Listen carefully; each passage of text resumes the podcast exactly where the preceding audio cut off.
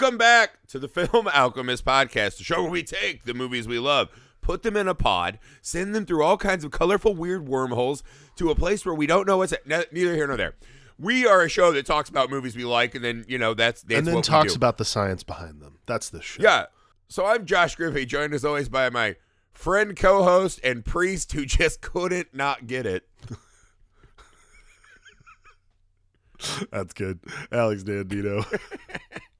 Before today's just baffling episode. I can't wait to read. I can't wait to read you my note on that beat specifically. That's right. It's we'll get to it. A little business, people. It's official. We're on Patreon. That's right, patreon.com slash film alchemist pod. If you want more of this just whip crack razor sharp intros, you gotta go to patreon.com slash film alchemist pod. The best place to help us grow this show. But you also have a treasure trove, right? Like that uh, lion's head in the desert in Aladdin. It's just a treasure trove waiting for you. And you can touch. And you can touch for the right price. We're that kind of whore. It's true. Um, this is like an insane intro. Just imagine Sorry. thousands of pages of text that are deciphered from a Hold video. That's We're, it's it, we've had, we've had a, an emotional day, so it's going to be a wild one. that's the Um, Patreon for you. Yeah. But we have a huge Patreon library over there of exclusive episodes. We have mini series, we have commentary, we have all kinds of awesome stuff over there. We work really hard to make that fun and worth your while. So if you'd go over to patreon.com slash Pod, we'd appreciate it. Make sure you support the show by subscribing to the YouTube Film Alchemist. Email the show, filmalchemistpod at gmail.com. We're on all the social media you're on. Now there's even new social medias we're supposed to be on. That's always fucking awesome. Great for that. Yeah. Apparently, it's supposed to be on Also- Threads and Blue Sky and Oh my God. Bing. Who knows? I'm excited about that. Let me put it that way. also, if you'd be so kind, make sure to leave a five star rating and review anywhere and everywhere you find the pod. Helps us defeat the algorithmic scientific dick that withholds our funding and steals our credit. Neither here nor there. I'm not sure if you guys uh, have already picked up on what we're putting down. Today, for our uh, Aliens Invade the Pod month, which this is the weirdest kind of an alien invasion movie. We're talking about Robert Zemeckis' Contact. Now, I remember this movie from when I was a kid, Yep. and I remember it not interesting me at all when my parents like, "We have a movie we think you'll like because you like Star Wars," Right. and then they proceed to play Weird the jump. longest fucking movie of my childhood, Yep. Yep. Contact. Mhm. Um, this movie is such a baffling set of choices. Um, it's it's this bizarre fucking series of decisions, but anchored by just this one of the best performances of her career by Jodie Foster. Just this really compelling story of this this woman who becomes the avatar for humanity in a movie that constantly reminds us how much we all should just let aliens come down and clear us off the face of the earth. Mhm. Um, just a baffling set of choices this film.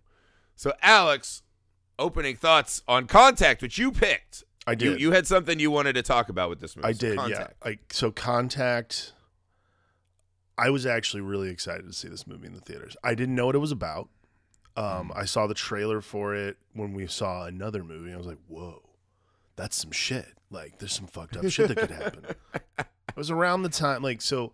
I've told this story on the show before, but like my dad, like my Independence Day story is my dad woke me up at like ten o'clock at night the night when the the day that Independence Day premiered. I was in school. My dad woke me up that like the night it premiered and he was like hey let's go see a movie. I was like what? It's 11 it's, it's like it's like 10 o'clock at night. I'm not gonna be able to go to school. He's like yeah you will. You'll go to school in the morning but like let's go see independence day. I was like okay so we woke up and went to the movie theater near noblesville at, for like an 11:45 showing of Independence Day. It was a really special memory for me and my dad. Pretty sure I saw the trailer for this for Independence. Maybe I don't remember the timeline to be honest with you. But because I had seen Independence Day, I was like, "Fuck, dude, alien movies rule." I like this movie. I do genuinely like this movie. I think it's a fun, like, general application of the real world application of what would happen if we had some sort of experience like this because yeah, like it does show how woefully unprepared the entire human race is for like any sort of contact from another planet. The religious implications, the scientific Yeah. implications, the whole thing. Jodie Foster is very good. Yes. However, yes, there are several choices that I'm not entirely sure I could explain, let alone. And I, I never read the book. I bought the book right right after I saw this movie. I bought the book. Didn't really understand it when I was a kid. Reading it was like not. Reading it was not a good idea when I was a kid because I was just like it wasn't as exciting. Because I don't know about you, like a couple of times I would buy the book after I'd see the movie when I was young and not understand that it's not like an exact replica. It's not an it's not that kind of it's not that kind of thing. So that was always like my heart. That was always like one of those hurdles for me, and especially for Contact because it's it's a Carl Sagan novel. Carl Sagan writes very differently than most writers. Like it's not like going to a Stephen Yeah. King movie and then reading a Stephen King book. So Sure, I'm sure somewhere in his mind his imaginings were fascinating, right? And probably like listening to him tell us that over a Frasier style brandy would be great. I don't think This is one of the worst fucking screenplays for a major like this was Yeah. a major movie. Michael right, like- Hart wrote it. Yeah, along with everyone wanted to see this. It this is one of the worst screenplays it's pretty bad. that I have sat and bared witness to. And especially a guy like Zemeckis, right? He's he's at the pinnacle of his powers, right? You can see the giant, enormous machinery of this movie operating, right? Yeah. The thought that no one just sat down for even an hour and is like, "Hey, can we kick some things around in this script? Like, can can we just, you know, kick the tires and see if like the rear view window fall?" This Yeah. this script is so fucking egregiously bad, right? And I do think this script is a little bit helped now that we're watching this in a post-pandemic world, where Yeah. we 100% specifically saw because watching scenes in this movie reminded me of like, oh yeah, we do just fucking suck. Yeah. Right? That, like, you know, as people are trying to figure out this thing that like we're barely able to comprehend, right, at a national level. Right? There is mm-hmm. a pandemic that is deadly. It's going to require us to change some things. We don't have all the scientific data now. We're going to have to learn with the general public. Can we all get on the same page? And we were all kind of like, well, I'd like to like not go to work for a week or two. And then after that, everyone just said, fuck you, fuck you. And everyone went ape shit. Joe Yeah. Rogan all of a sudden becomes our national James Woods. It was like, it was an insane time to live through. We are like, oh, we are just never going to ever get on the same page. So I think this movie was ahead of its time in kind of capturing our buffoonery Yeah. Well, so right? Because there's that- a line in the movie, and this is like the way I would sum up this entire movie, because it still has this very like Christian white American mind space, right?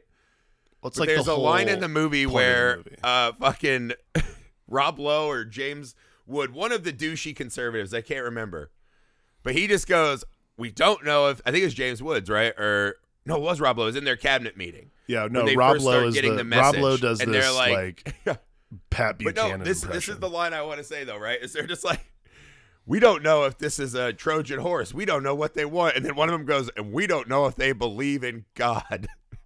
yeah, And you go, yeah, that's why we as a species are a fucking embarrassment. Like half of our own planet or more doesn't believe in our white Americanized Coca Cola God. I like the thought that, that's they're just like, we don't know if the aliens believe in God instead of God being instantly shattered. That's I think that's, exactly like, where we are as a species. That is the crux of the argument in the movie, like most of it. And I mean, it starts in a very surreptitious way, which is, I think this is the strangest. This truly is the weirdest part of the movie, and this is a movie that has a lot of weird shit. So, you you're introduced to um, introduced Jodie Foster's character, who's basically she's this math genius who has decided to dedicate her lives to the search for extraterrestrials, essentially. So she works for SETI, which is the um, Search Stone for Cold Extraterrestrial Life Institute, something like that? Institute, basically the stone cold pack of weirdos who look for aliens on a daily basis. Not a bad thing. Like, you know, it's it's literally pure it's as she says in the beginning of the movie, like what's wrong with pure research? It's research for research sake, rather than like science being profitable, which is uh Tom Skerritt's character constantly going like, Tom Skerritt's character is basically like the guy who understands like yeah, I understand that you want to research all your stuff and that's fine, but at some point somebody has to pay for it and that's why we're here is I'm showing people what they have to pay for. Yeah. Which And to know, be fair, he's right. He's right. He's fucking Like, right. in the Yeah, sense help of us help us fucking cure commerce- cancer or fix the global environment. there's a lot of I, I think the interesting thing about this movie and besides the script being yeah script is fucking bad like and i'm I mean, not thi- this is uh, of the like major big movies that all of our parents wanted to see in theaters. it's bad script I Like, cannot, off the top of my head, think of a worse screenplay. and i mean I'm we'll sure it to, exists somewhere. we'll get to what i, I don't think know what it is like to top of my me the worst part like the probably the worst crimes committed are the lines that they have to give fucking matthew mcconaughey because like he's just like he's not committed to the bit like it's it's not that he's a bad actor like he does a good job it's just a bad script so anyways it starts with that and then we're introduced to matthew mcconaughey's character we're not told who he is really at first but there is like a vibe like the shoe's about to drop with this guy and then Well, basically First off, when we first meet Matthew McConaughey, he's dressed like a Matthew McConaughey He's dressed like character, Matthew right? Like he's in Sahara. he's a guy He's sweaty. He's got half the like tits out. Yeah He's like, "Hey, what's up? You want to have dinner? Hi, Hey, what's up, guys? Let's and have you know, dinner. he's just he's doing his thing. He's here to just try to sling dick. yeah And you're like, it's weird he's trying to get an interview for a book. You're like, but that seems like a, a pickup tool. so that makes sense. Right, They so- bang, and then at the dinner, Tom Skerritt's like, Father Voss. Father like, Voss. Wait, wait, what? yeah so like basically you find out the hottest guy in the room is a man of god and you're like okay so now like well, as he says, he's like, I'm a man of the cloth without the cloth. Because he couldn't cloth, abide like- celibacy. yeah Because like, he he's a man who knew that if there was a God, he sculpted him and his perfect body and dick to give to spread things. Matthew the McConaughey. Matthew McConaughey as like the hot fuckable priest is a real choice and I, I, have again to like, say, this is such a fucking stupid thing that we have in the movie. But the the priest I want to bang trope awesome It's one of my favorite It's- dumb things that we've it's invented. so dumb and I mean like the gag is so hilarious you're just like got it so this, this is guy- the most egregious version of that. That's not like an actual like, I mean, like pornography or asylum too- movie. The problem is too is that the whole movie hinges on her wanting to fuck this guy the entire time. So she has to literally sit there and have an orgasmic religious experience if she wants to fuck this guy, and then admit she's seen God after he's had sex with her. Right. Essentially. But the movie takes a fair gamble, right? Could we imagine that one night with McConaughey would make you you'd be believe like, in God. That was fun. I want to do that again. Not that you believe in God, but just that you're like, I'll tolerate this fucking moron's existence. so it's like I can get another one of those. it's just such a strange again this is what the movie becomes no the, the, pro- the, the problem is is it starts with the intersection like the intersection of like commerce and religion and science like these three things that don't go together that have to go together because that's the world we live in which is fine like that's Yeah. part of the argument about science in general hilariously though the representation of religion is two people. One, the hottest fucking guy that would ever believe in God ever, and then Jake Busey. Like these are the two people in the movie that you're like, wow, boy, God, God really went. Busey is how I imagine religion. Yeah. So like that that was pretty spot on.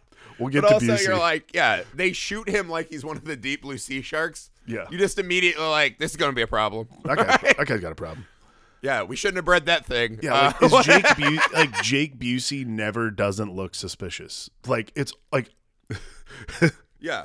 It's like he's pre-built in with all of the drugs his dad ever did Yeah. at once, right? you're But just he's sitting- actually I've always liked him as an actor. I It's like just Ja- in this I don't movie, have a problem with Jake Busey. He's just so on the nose. You're just like, who's going to be the problem? That guy. Right. That guy. Well, when That we right go there. through the fucking flea market, right? Like now that it's out and the world's gonna set up like a fucking District Nine village outside Yeah, of yeah. the fucking arrays. When you see him doing his little snake oil salesman, you're like, "Yeah, that's right. That guy was probably that just taking twelve year old daughters somewhere in like Utah, right? But Well, now like, he's like out here promoting. This came out. We have Elvis. We have like all these people, right? This is the core of this movie that I fucking that I struggle with so mightily. There's two massive fucking problems with this movie, Yeah. which is one, the whole I'm gonna add like an extra 40 minutes of movie to do this like relationship with her dad Yeah. to the point where when she's banging McConaughey, she's thinking and talking about her dad is like the most bizarre. So that when the alien comes at the end and poses as her dad, the alien is still talking to her as if he's her actual father in like the creepiest fucking subtle ways, right? Like it's a really truly disturbing moment in the movie to me. But this whole idea that her dad wanted her to like CB random fucking truckers in Florida, right? And we're supposed to believe he was like this man of honor and science and integrity. Neither the, the father thing is just one of the weakest, like just cockneyed fucking, you know, or hackneyed things I've ever seen in a movie. Like this will link to the audience because the and the reason they had to do this thing and fucking bloat the runtime of this movie so much is because I have never watched a movie, not Cronenberg, not Von Trier, that fucking has so little value for us as a species. This is the core problem with this movie. This movie believes truly that we are a fucking horrible little race of parasites and we do not deserve to live. I Other than Jodie Foster, who I would I say don't at know best if is a I fucking fanatic. I don't know Not one person in this movie that. presents any value as part of the human race. I think that's an oversimplification a little bit. I'm just saying, show me one scene in that movie where you're like, I'm glad we are humans and exist. That doesn't involve Jodie Foster's final testimony. I I think to say that the movie is supposing that all human beings are assholes is a little. Oh, for. I mean, this movie fucking hates us as a species. I would say the hates us. three people that because here's the other thing too. Back to the the Matthew McConaughey thing. Mm-hmm. Besides him being like the hottest dude who ever believed in God in the movie, the other thing about it is his whole like shtick is because he's like because he's a man of the cloth without the cloth. Because he's doing this, his line. other bit, like you find out, so he basically like turned down being, you know, a kid fucker to go out and do, uh, uh, you know, mission work in third world countries, which is the right way to go when you're, you know, part of that whole thing. Um, but the other, like he's writing, he writes a lot of books and a lot of like you find out what, four years later after they first meet, four years later, what you find out is he writes a lot of books about um, the intersection of technology and what it takes away from us as a, hum- as a, as a human race. Right. What it takes away from us, not necessarily about religion, but does it take away our humanity and that kind of thing. Which right, which is is- what every single dumb person thinks. it's it's not necessarily what everything every single dumb person Weren't we is. happier before Eric? Could, like, if I was on that show interviewing me, he's like, "Has technology made us happier?" I'd be like, "Yes." How about air conditioning? I think How that- about refrigerators? How about toilets in our house? Like, what are you talking about, you I dumb that- fucking bumpkin? Right. I think what he's talking about, if I may, is that we are, and he's right, we are more connected than we ever were before. Yet, so in a way, we also feel very solitary and alone. Well, There- weirdly, his argument works better today than it did in the mid 90s. Oh no, I one thousand percent agree. Like in the mid '90s, this Yeah. is so to me. I the- remember it was the end of the 90s where we Hang on. started using AOL Instant Messenger, and that right, was like to me mind blowing. the way this movie works. To me, the, this movie works in a time capsule of like '97 and '99 because yeah, like the internet doesn't blow up yet. Like we only have email essentially at the moment in this movie. And why would you ever have emailed anyone back then? That was just like a weird idea. If you weren't like a business person. like other unless you're John Hurt living on the Mir space station, there's really no reason to email anybody. So I would say the thing that this movie most reacts to and the reason it worked in 1997 is because I think it came out after the Heaven's Gate scenario. So right. what you have is in, in this the- weird like Wait, wait, we are wait. grappling with can we be a so religious what you nation have again? right so what you have is people who have taken religion so far to the extreme that science looks so much better in the face of religion because of the heaven's gate thing so you have a movie that is asking people like do you believe in god or do you believe in science i think what carl sagan a lot of the time and I don't read a lot of Carl Sagan, but to me, what the movie's trying to say is like it doesn't necessarily have to be mutually exclusive. Like You can be a spiritual person and still believe and still think science is correct, which is fine. What you can't do is assign this universal God to every single. I mean, this is like you can't assign a universal God or religion to every single terrestrial life form out there. It's impossible. Well, Like, th- I mean, this wrong. is the thing, right? It's okay to be spiritual in the sense of having awe in some greater thing. Of course. That maybe we are. This is what Jodie Foster says. This is her other kind of dumb thing where she's like, "Why do you want to do this?" Besides that, she's just obsessed with fucking everyone giving her credit for everything, and every man in the movie's constantly bodying her and being a piece of shit. She's like, "What if I get one small answer to why we're here?" And you're like, "No, we won't." Like Yeah, it won't matter. You went up there and it didn't fucking matter to anyone, and now her life is gonna be fucking miserable the rest of her life, like a fucking Doctor Who companion. So let's just fucking throw this out. This fucking white Christian landscape that this whole battle's fought on, right? Mm-hmm. The problem is, is it's okay to be spiritual and have awe in the creation we are. Yeah. Believe that there is some purpose. The problem is, is when you turn it into this fucking Diet Coke, Chad Kroeger Jesus that Rob Lowe and McConaughey believe in. Yeah.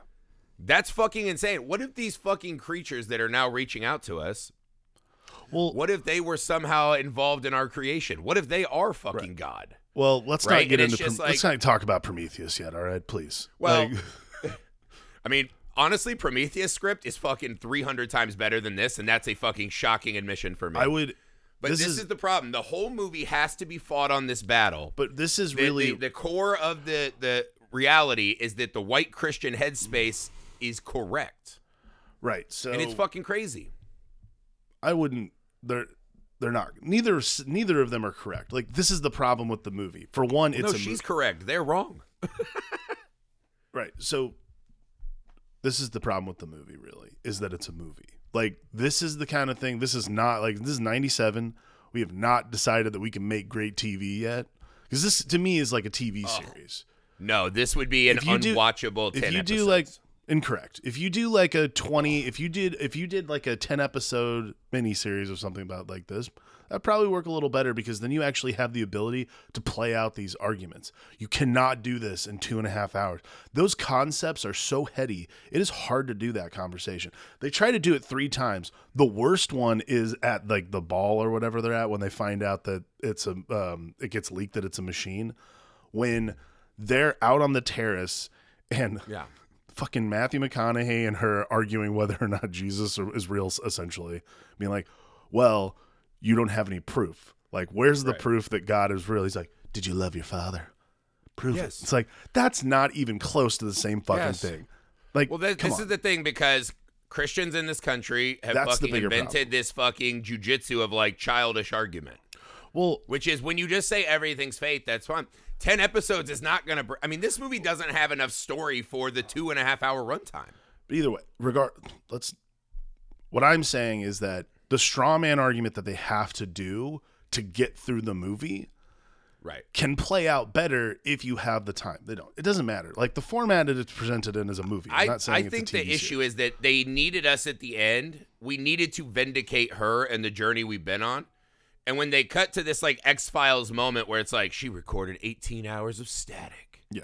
and he's like, "Hmm, ain't that interesting?" And we just do this into fucking Well, Raiders of the Lost Ark X Files. I think I think we need to. We haven't even we have not her. talked yet about the James Woods of it all. Like to because to me because him and McConaughey and Lowe are all kind of the Wait, same. To me, thing. James Woods essentially is the avatar for everybody in the movie. Everybody in the movie who sucks comes into like like Right. is funneled into the James Woods character. He's because our Tom, Ted Cruz.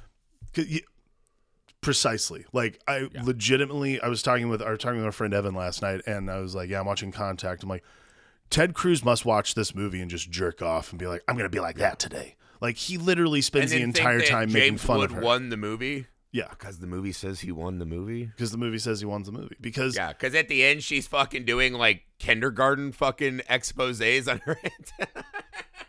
Like because that that really is like the problem is oh there is like proof or some weird anomaly here. So what do you want to do? And just bury it? I don't know. I don't want anyone to know what i th- that this is the thing.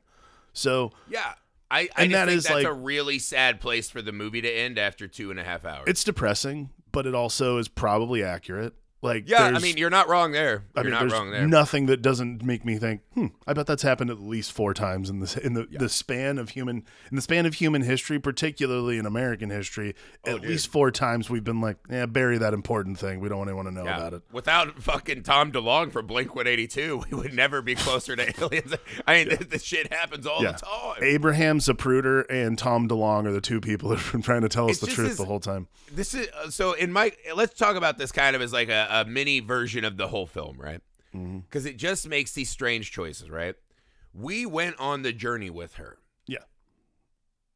I had forgotten in the film. I thought I remembered that she just wakes up and tells the story, and where, and also I thought that was like seventy percent of the movie, not like the last thirty minutes. Oh, you forgot that she actually I went on forgot that she went. In my brain, she falls through, wakes up, and she's like, "Did you see it?"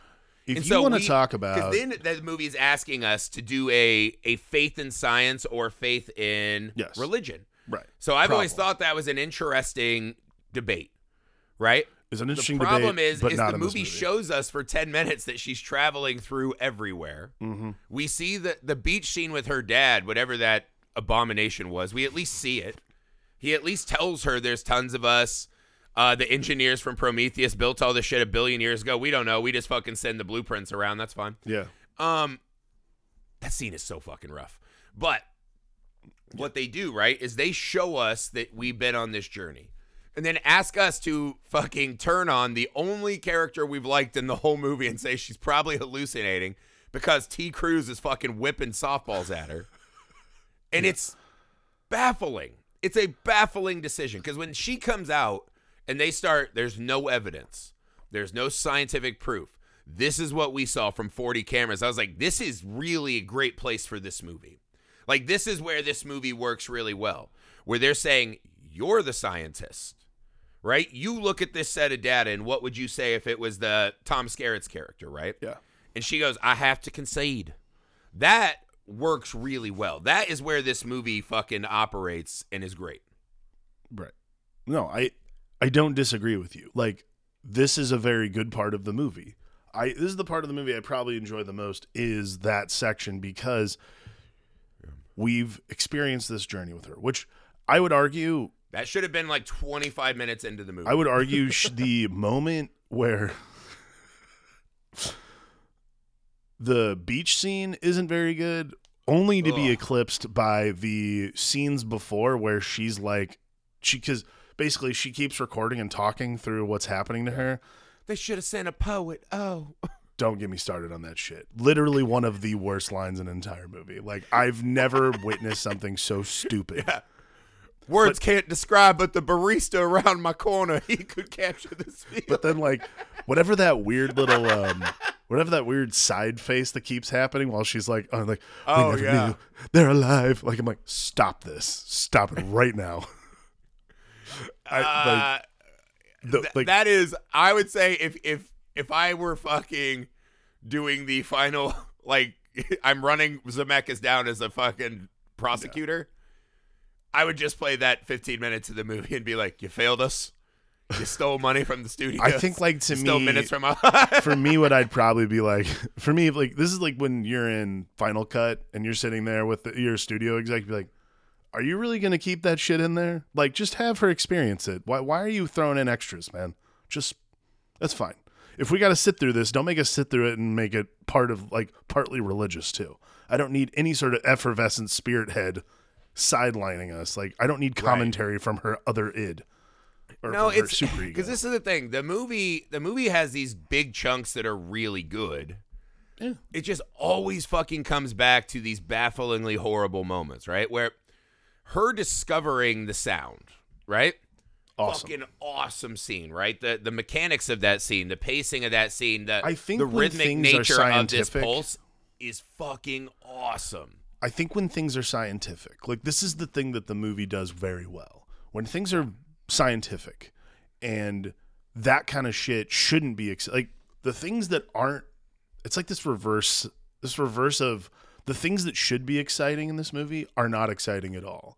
The things that should never be interesting. They try to add the actiony sci-fi stuff, and it just fucking falls on deaf ears. the things that should never be exciting in this movie are probably among the most gripping moments in the whole movie. Like that sequence of like getting back to the main lab and setting everything up when James Woods and Oh, Tom the Skerritt sound show up. disappears for a minute, and then that Yeah. touch and I was like, yeah, Awesome. When that the- shit is great. when uh um oh my god uh, william Fichtner discovers like the second layer of sound like these other Yes, these the moments unraveling of the puzzle. Because this is the thing. This movie, in those moments, it's more Arrival, yeah I right? think, and then there's these other moments where it's like somehow like an even more vague Interstellar.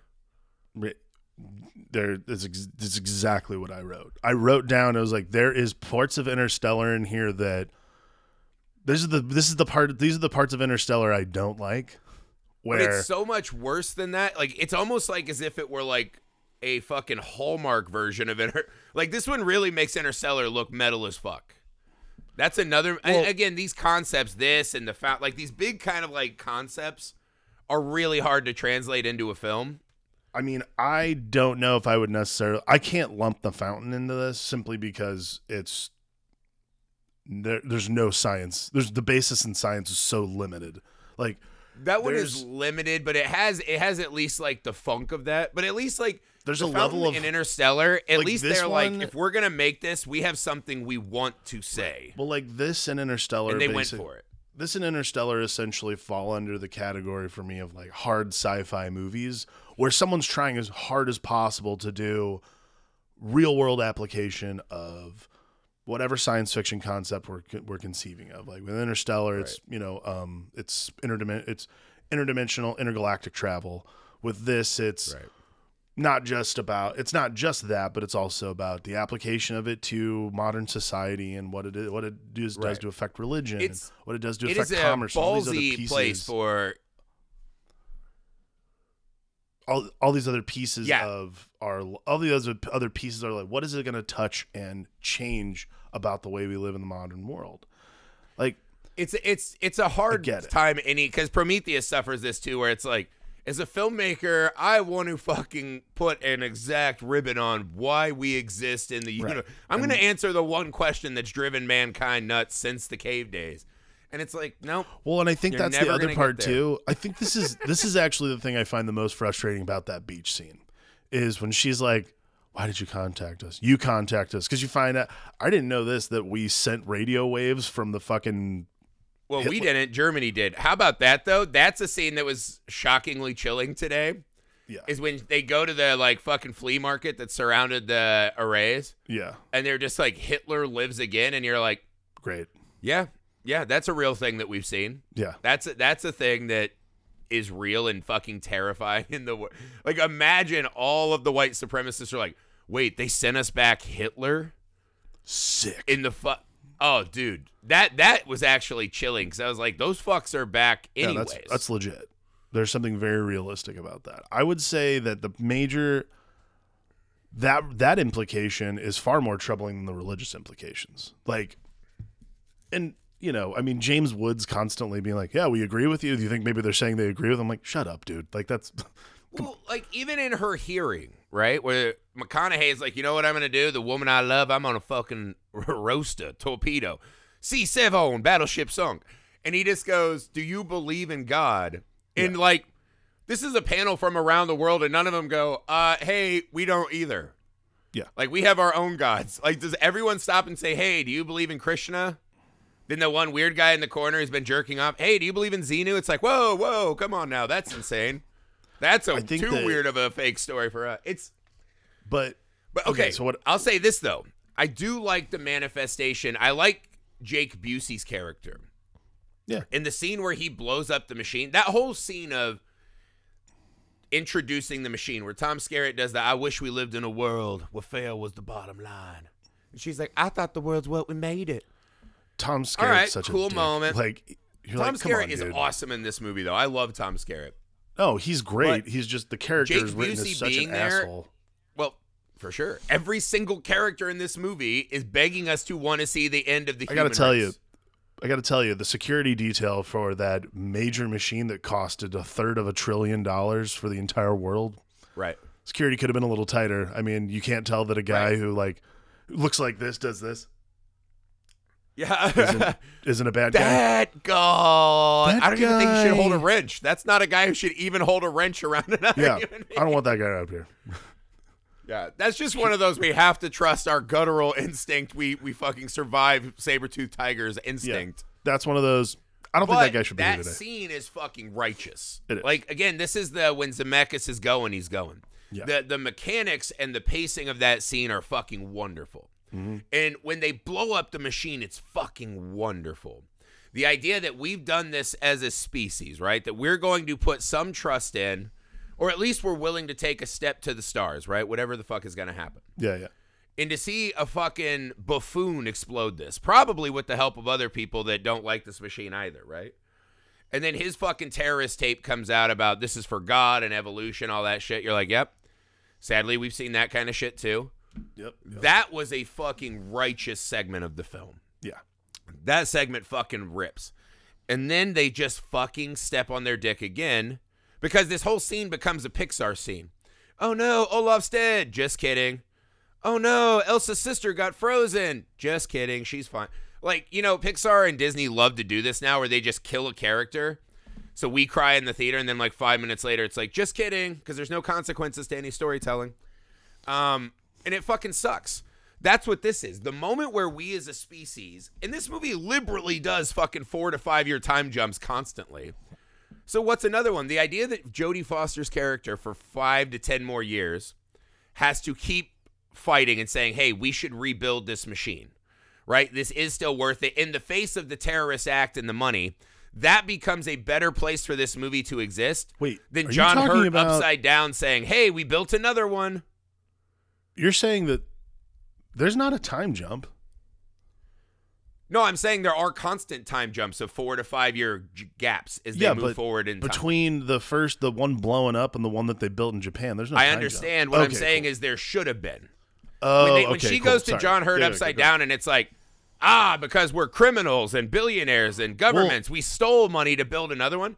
That is such a this is this is the problem with this movie. The Also, to arrogance be clear, and stupidity of they that built- beat. Also, to be clear, they built that thing in record time. Like it maybe Well, I'm assuming a, they were building them both simultaneous, right? No, The no, no, not just, the like, new. in No, I'm talking about the original one that they blew up. The t- uh, Jake Busey blew up. That thing got built in like literally a month in movie Well, time. That's just bad directing, but I think they said it was five years. The problem, I think there's an actual cut that says four or five years later, um, Oh. they love doing that. Here's I mean, the thing: great. when you take away and just do the, here's another reason to hate us as a species, right? Billionaires and corrupt government. We know in the poster she's going to this fucking Xenu-like planet. So the fact that they built this amazingly tense scene, we see the human carnage. Again, this is a movie that happened before 9/11, so Yeah. reminiscent of these kind of moments that we've all lived through. Mhm. And all of a sudden, we're sitting there grappling with the weight of how fucking dumb we are as a species, how one person can fucking fail all of us.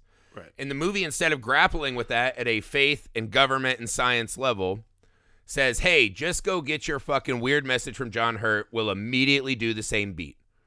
Right? So, one, are any of us sad that we now live in a world without Tom Skerritt or Jake Busey's character? No. So, there's no fucking emotional impact to that moment whatsoever. It's just another reason to hate us times two. And we never sit and actually grapple with our fucking fear in the face of this greater thing. It's a moment that is just so fucking wasted because I- that moment should sit on us. I'm not heavy. sure that's accurate. I would say that the fear of the fear of Here's the thing. When you think about it, the fear of this happening, the fear of what Jake Busey does is live, Right. you know, he, you know, again, this is a religious extremist essentially. It's a heaven's Yeah, gate. he's a guy. terrorist. He's a terrorist and there's the it is the to go to another world, to experience, to see something that w- it pu- puts us in a situation where we are not the only ones. We are not alone. To prove that we are not alone out there, probably would scare a lot of people. And again, this goes to Yeah, it would have been awesome if the movie delved more into that. Yeah, for sure. agreed. However, we're on a time crunch. We I think there'd have be a lot more Jake Buseys. Yeah. in 1997 we only had two and a half hours. So you know now you could do this in three and probably be you know, have, have a great Fucking time. hell, yeah. um, you know, because they make three hour movies now. Uh, but you know, I think that the fear of that fear to me almost gets washed away. Like when that thing blows up, there is this essence of relief because it's like, oh, we've flown too close to the sun. It's like it's like an Icarus thing. We've flown too close to the sun. We got so close to doing this, and now it's gone away. There is this like sense of relief, like maybe we won't. But not for to. the audience, though. Right? Maybe for the hang citizenry. On, hang on. Not for Like, the what audience. I'm saying is, is what you do is sit there. You're with you're you're with Ellie, and Ellie's like, oh my god, like now we no longer can stand in the light of discovery. There's no there's no discovery to be had. We know we had it and we lost it. So the sense of adventure is still there. The fear of the unknown is what replaces this other what replaces what you're talking about because then you realize once you realize that John Hurt built another one with I'm assuming mob money um or whatever other money there is available on the planet because again the whatever cost the cost implications alone I can't even wrap my head around but regardless the fear of the unknown as she steps into that pod I think that's probably the thing that is in that thing is what keeps me engaged when the fear of like Yeah. you know the fear of going in the first place is gone like Sure. I, I, I, that- understand the like the the nature of her, you know, once more into the breach in the pod. I'm saying if you're going to build this set piece where we blow up our one connection to possibly get the answers, and then immediately we're like, gotcha, there's another one, as if it were a Pixar character to make our kids cry. Like if the Titanic hits the iceberg and it's like, jump to the next Titanic, and we just finished the romance story on a new boat, it invalidates the beat. It invalidates the beat of this movie. I the mean only I- thing it does is reinforce that we are a corrupt species and that the government and this billionaire are corrupt, Well, which we already know. But why can't that be the reinforced beat? Like, I I mean, like, I get what you're saying, and I understand the validity of it. I just think that, you know, If Olaf dies, he should fucking stay dead. okay, well, I mean, you know, but that's a Disney movie. We're not talking about Disney. We're talking about I know. mean, essentially. But this is what I'm saying. no. I mean, you know, we're not talking about Disney movies, though. this movie is most interesting, right? When it's us as a species grappling with this paradigm altering discovery. So the fact that we know that there are people, I mean, we've seen this in our own world now. There are people who are that religious who are never going to believe it and say it's a hoax, or they'll try to look what God did now. He made a second planet. They they're not going to change, right? The government trying to control and weasel and make money, this and that. The movie is most interesting in these moments where we're debating how we as a people are going to proceed. And never are we going to proceed based on logic, it appears, right? That's where the movie gets interesting. This is a moment that you could really have wielded that that headspace. Right? We really could have sat with Ellie having righteous indignation and fury at our species for being so small and stupid. For the government saying we don't think it's worth investing more money. Tim McConaughey saying, "Hey, I bet God did it." Right? Like we could have had that argument in a more interesting fashion, I mean, but instead we just reset the beat and it means nothing. Well, look, man. I mean, if we're gonna do that, I mean, the whole movie doesn't need to exist. To be honest with you, like there is like a problem with the movie. You're talking about a microcosm of the movie itself, which is that Right. I'm saying this is this one of those great- decisions they make throughout the movie that right. I don't understand. But what you're saying is essentially the problem with the movie is that all of these things are like there are these great heady concepts to discuss in this movie that we have to move on from in favor of spectacle, which sucks, and I don't disagree with that. right. but that's the problem with the movie at large. I still like this movie a lot. And the problem with the movie is that we can't sit with these beats because we have got to finish the movie. We still have movie to to we have still have movie to watch. That's like probably the bigger problem with the whole thing is that with more movie to watch and with a look, let's just say it, with a Robert Zemeckis spectacle on the horizon, you can't just stop the movie to actually have those conversations as we have never been able to do in a Robert Zemeckis science fiction film.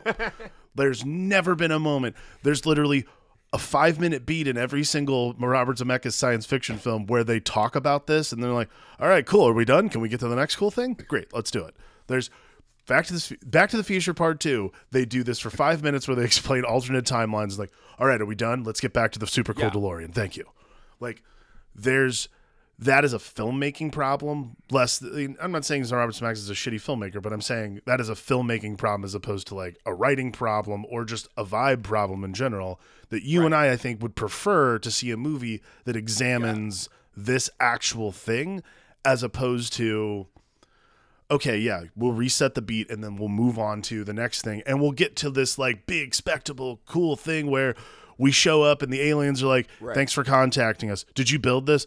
No, we don't know where it came from. Sorry. I'm just cool. saying Thanks for the answer. they're trying to do both at the same time, and they kind of cripple both constantly. well, and that's why I say. So it is a writing problem. It is a Zemeckis problem because he's like, no, that's the But movie this I is want why I. But this is why I think. This is why I said earlier, like, if you did, if you had a longer run, if you had like one, if this was like 2020 or whatever, obviously 2020 is a bad reference, but like 2018, 2023 at this point, if you had the run to do like a six episode TV series, that's this is the kind of thing that comes up in writers' rooms. You're like, oh, let's do a TV series about contact, blah blah blah, that kind of thing. The problem is we're making a two and a half hour movie directed by Robert Zemeckis, and Robert Zemeckis doesn't do those kinds of things. Right. That's all. I mean, like, you know, it's just it's a matter of the economy of filmmaking and I think a Carl Sagan novel is a hard Carl Sagan novel is a, a hard push Yeah. to make a blockbuster film out of. Like Well, I mean, that aren't- that is really the the most interesting choice in the film is why would you make this kind of a movie or book into this kind of a movie?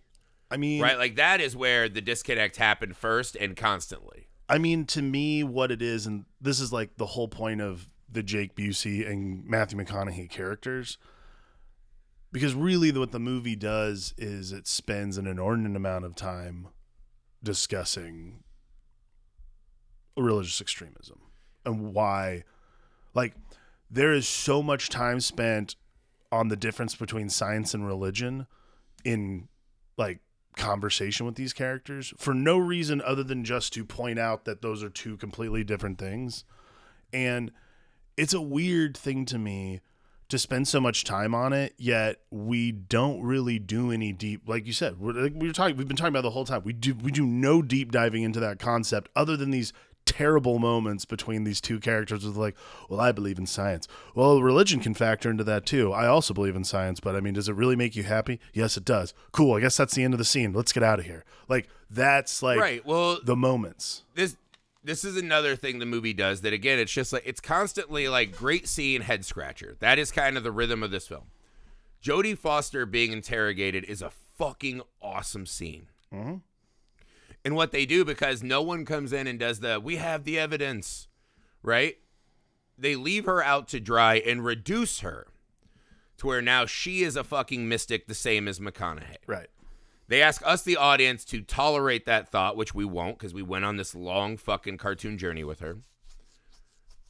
So they ask us, they say, hey, will you accept the fact that she could be wrong? And you're like, no, we fucking saw it. Like, we went Right. on the journey that we were promised, the titular contact. We were there.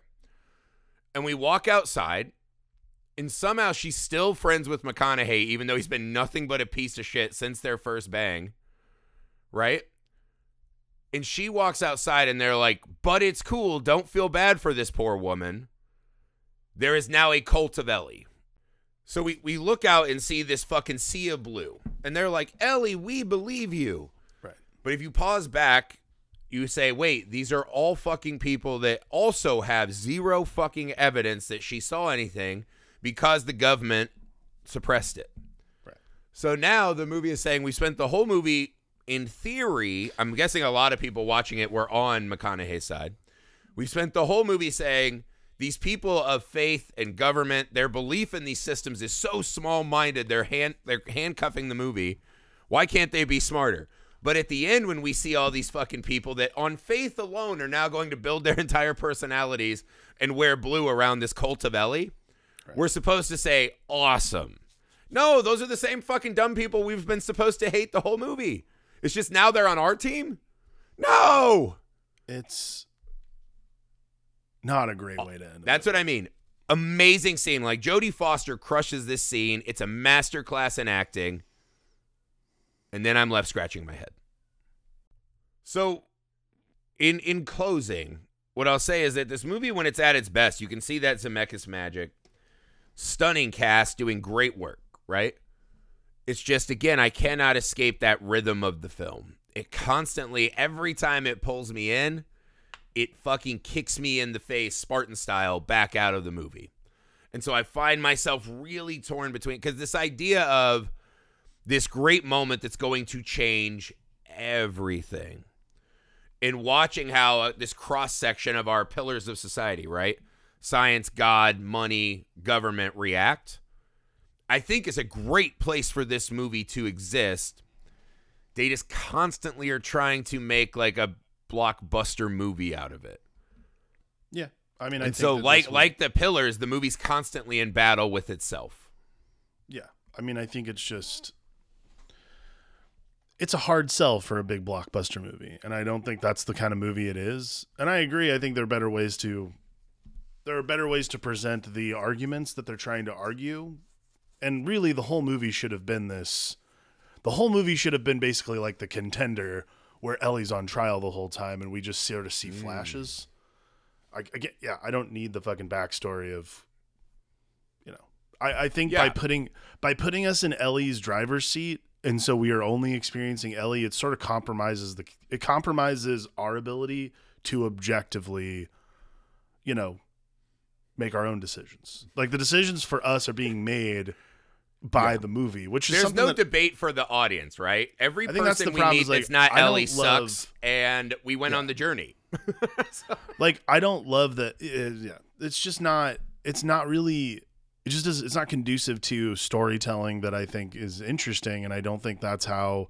I mean, you know, from my understanding, that's not how Carl Sagan worked, and it's weird that it basically just made all the decisions for the audience. It's very strange.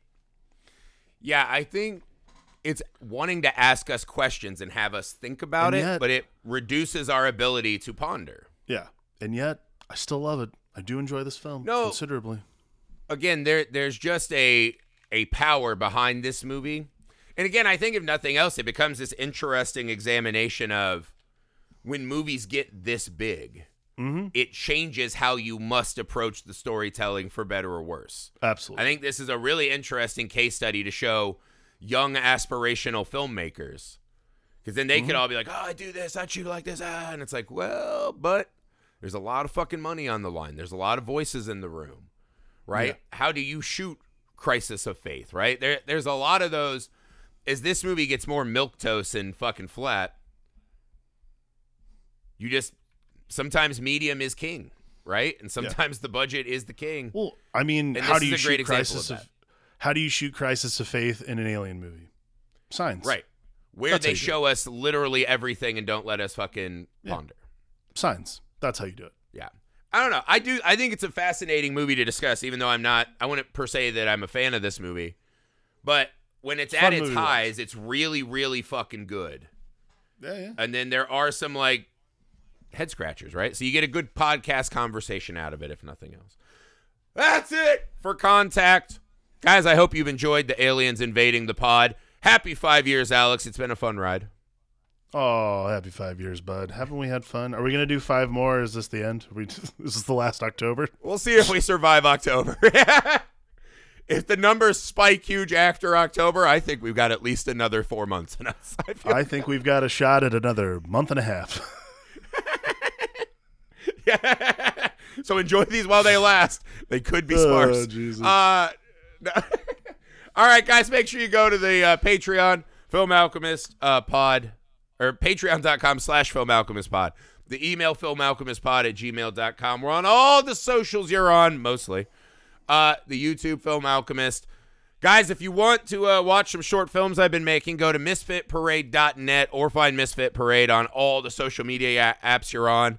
Uh, making some short films over there, some short horse stuff, so you can come talk about how bad my writing is and my directing is. Uh, Oh. go over and do that. I want to say this.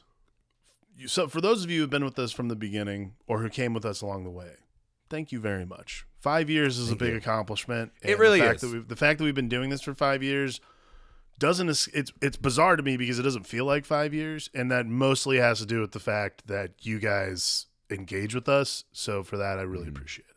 I don't know. Mm-hmm. I do too, man. Yeah, because there's no way we would do, on average, about 110 episodes a month and put in all this time and effort and pain if we didn't love it and love the community we built here. So yeah, samesies. Thank you guys so much. You are the rocket fuel that drops us through a ring into the net. Thank you for that. We believe you. You are our 18 hours you. of static. Whatever you fucking say, we're just gonna believe it blindly. we believe that 18 hours of static, that's you. We're not sweeping you under the rug. That's for sure. All right, if someone hates us, that would be the best review. One star, 18 hours of static. Don't do it. I'm just saying.